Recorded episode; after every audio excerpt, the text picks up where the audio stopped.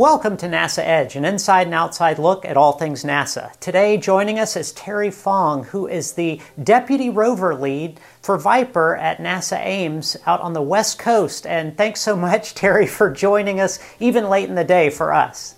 Sure, my pleasure. It's always great to talk with NASA EDGE.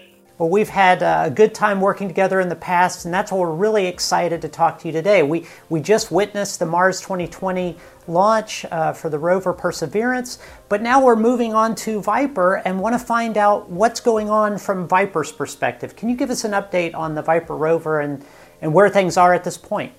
Sure. You know, Viper is NASA's first rover mission that's headed towards the moon. We're really excited. Hope to launch that towards the end of 2023, so a little bit more than 3 years from now. Of course, Viper is a very different kind of mission. It's really different than the Mars rover missions. Whereas those missions were focused on field geology on Mars, here we're going to the moon to hunt for subsurface volatiles, basically buried water ice. And I take it that that's really, really important as we explore space, because in situ resources are really what we believe, or what NASA believes to be the key to sustainable presences or sustainable presence off the Earth's surface. Yeah, I think it's really important for us to try to live off the land. At the moment, anything we want to do in space requires to bring everything with us, whether it's water or oxygen, food, fuel, all that kind of thing. And to the extent that we're able to actually make use of other resources, for example, if we can make use of the oxygen and hydrogen that we know is on the moon, that's trapped in the soils, then we can, not have to carry it all with us from Earth. And I think if Viper is successful in a few years, we'll have an answer of, where are these materials located? Can we get at them? Can we make use of them? And that will just frankly just change everything and how we plan for future space exploration. Where are you guys targeting to land Viper and do that exploration on the lunar surface? Yeah, at the moment we are targeting landing near the lunar south pole. It's interesting, the moon also has interesting places in the north. If we were to shift 6 months later, we might land towards the North Pole, but right now we're targeting the South Pole for a couple of reasons. One is that it is a place where the LCROSS mission impacted. That was in the Cabeus Crater, and where we got confirmation that there is a subsurface water ice, and also because it's the target location for Artemis. And for those reasons, we are targeting at the moment to get towards a South Pole site with Viper.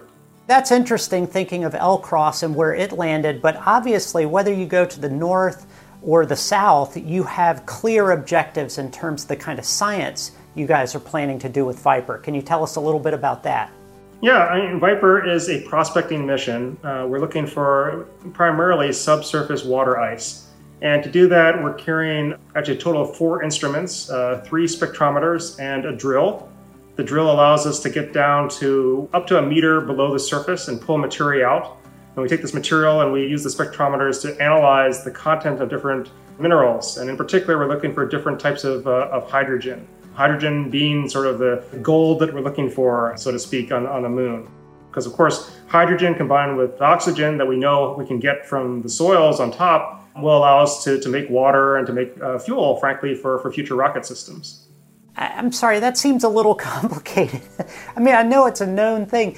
You really believe that if you have these necessary components, you can bring the technology there that will allow you to turn these raw materials into usable resources? Well, that's actually, a key question that we're trying to answer with Viper. It's not enough to know that, oh yeah, there's hydrogen, in the subsurface, in the soils. We need to know how much of the soil actually has hydrogen. Where is it? Is it really deep? Is it shallow? How much of it is there? Because, only with that information can you plan, okay, well now I know how deep and how much I need to actually excavate and how I will then have to process the soils in order to get at the hydrogen. It's the same kind of thing that we see here on Earth. Any prospector who's going out hunting for things really wants to know the overall ore grade. That is, the quality of the material that you're going to be mining or extracting. And the same thing's true for lunar fuel. And I guess that's where the other instruments come into play, because you'll be able to do that kind of analysis right there on the rover as you're exploring the moon. Yeah, and that, again, this is a difference, I think, between Mars rovers and Viper. Here we're trying to do real-time prospecting. So the data from the instruments on Viper will come back to Earth in real time, will be live, fully interactive with mission control and the science team on the ground. We're going to be driving the rover actually a pretty long distance, up as much as 20 kilometers over the course of, say, 100 days. Just in comparison, you know, Curiosity, it took it over 6.5 years to go 20 kilometers. So, you know, a bit faster, but that's driven by the fact that we are basically prospecting. Our goal is to try to cover as much ground, to go to as many different kinds of regions where we believe the ice might be on the surface, might be shallow, might be deeper, and really just to build up an overall picture of, you know, the resources and where they are, what the concentration is, and frankly, how hard it's going to be to get at them if we want to make use of them later.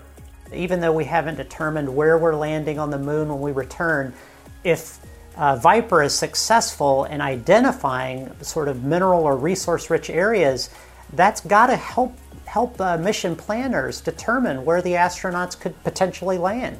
Yeah, well, clearly, I mean, you don't want to, you know, land, you know, thousands and thousands of kilometers away from where your gas station is. I mean, that just would be really bad planning. You would like to go where you're going to be, you know, basically extracting the fuel, or at least, you know, the components to make up fuel or water or whatever.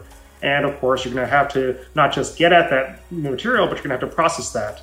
And so all those things factor together into, you know, the overall strategy of how you use robots like Viper, which are going early, followed by human missions that come later. And frankly, long term, maybe this is a long term sustaining infrastructure. So we'll be going to the moon regularly to explore the moon and maybe go elsewhere. Awesome. Thanks so much for joining the show. And we look forward to hearing more about Viper in the future. Sure, my pleasure. Thanks. You're watching NASA EDGE, an inside and outside look at all things NASA.